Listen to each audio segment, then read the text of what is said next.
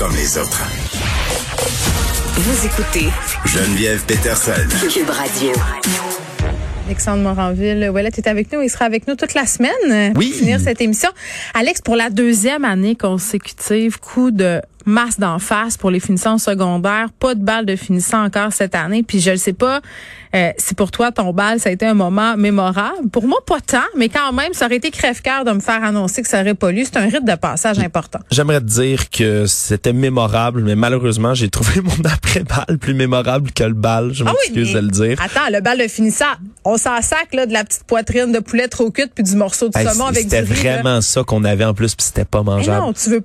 Ça, c'est juste euh, le passage obligé pour aller te saouler dans le champ et autres Voilà, mais là, en arrière. la soulade dans le champ n'aura pas lieu. Ça a l'air, en tout cas, pas de manière officielle. hein. Les balles de finissant sont encore annulées. Là, Cette année, il y avait un flou qui perdurait depuis un petit moment là, déjà là-dessus. Mais là, c'est tranché par la santé publique là, aujourd'hui. Mais c'est drôle, même si on passe en zone jaune, ça aurait pas lieu. Je trouve ça quand même. C'est difficile à. à à expliquer. Je comprends là les peurs qu'il y a derrière ça, mais de, de ça va être tough pour les ados de, de, de dire ah ben oui c'est vrai euh, c'est plus prudent. tu sais. Je pense que la, la phrase, la fameuse phrase qu'on était tanné d'entendre, il va falloir que les écoles se réinventent, mais je Oh pense que ça va être encore appliqué là-dedans. Hein.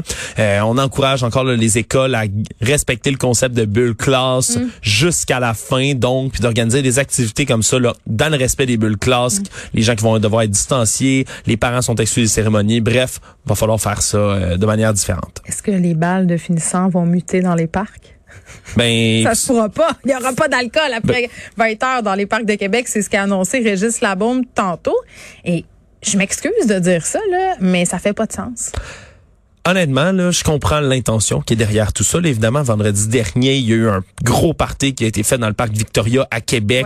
Il y a eu deux blessés, là, il y a eu des altercations là-dedans. Le parc On- avait-tu l'air d'une porcherie après? Oui, oui, absolument. Là, il y avait des milliers, il y avait, il y avait beaucoup, beaucoup, beaucoup, beaucoup de gens. Tu sais, moi, je suis moi-même un adepte des parcs, Oui. je peux dire comme ça maintenant. Oui, t'es un jeune. T'es un oui, jeune. c'est un tu jeune. mutes de parc en parc. Je mute de parc en parc, pour vrai, là, tu sais. Il moi, voulait je- dire migrer, mais il s'est trompé. Mais moi, j'ai adopté ce mot-là. Ben, Quand t'es un c'est- jeune, tu mutes. Non, on mute. On mute de parc en parc, puis habituellement tout se fait toujours très bien. Puis j'en ai vu là des gens là euh, samedi soir, c'était surréel là, il y avait tellement de gens au parc Ah ouais. qui étaient là et en même temps quand le Canadien comptait des buts t'entendais la foule d'un côté, c'est comme une vague. Tu sais t'as- des gens entendaient les gens crier, personne n'écoutait la partie pour vrai. Tu sais mettons j'avais un écouteur, j'écoutais à la radio d'une oreille mais là ça partait une vague, ça criait d'un bord à l'autre, phénomène complètement fou mais là à Québec après 20 heures, pas d'alcool parcs. J'ai l'impression qu'on on va vivre une certaine zone tampon, là, une période transitoire. Les gens sont bien énervés en ce moment. Ça fait longtemps qu'on n'a pas eu de la liberté, le couvre-feu. C'était en fin de semaine que ça finissait. Je pense qu'il y a eu de l'exagération, mais ça va se placer. là,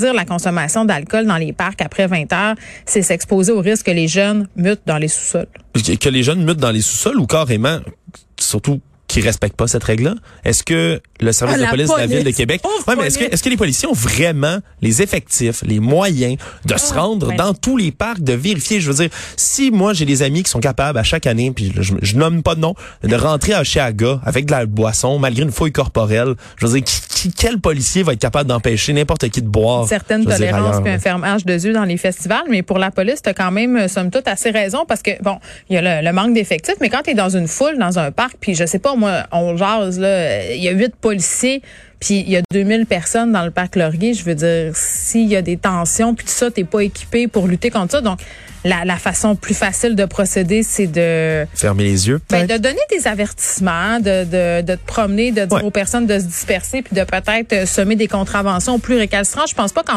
en fin de semaine, c'était le bon moment pour le faire. À un moment donné, il y a de la stratégie aussi là-dedans. Là. Euh, je pense qu'une certaine tolérance est de mise et je trouve pas que d'avoir sévi dans les parcs de Québec, c'est une bonne chose. La mairesse de Montréal, par ailleurs, qui a dit à notre collègue Paul Larocque que ça serait pas le cas dans les parcs montréalais, euh, à tout le moins pour le moment. Là. Nous sommes sauvés.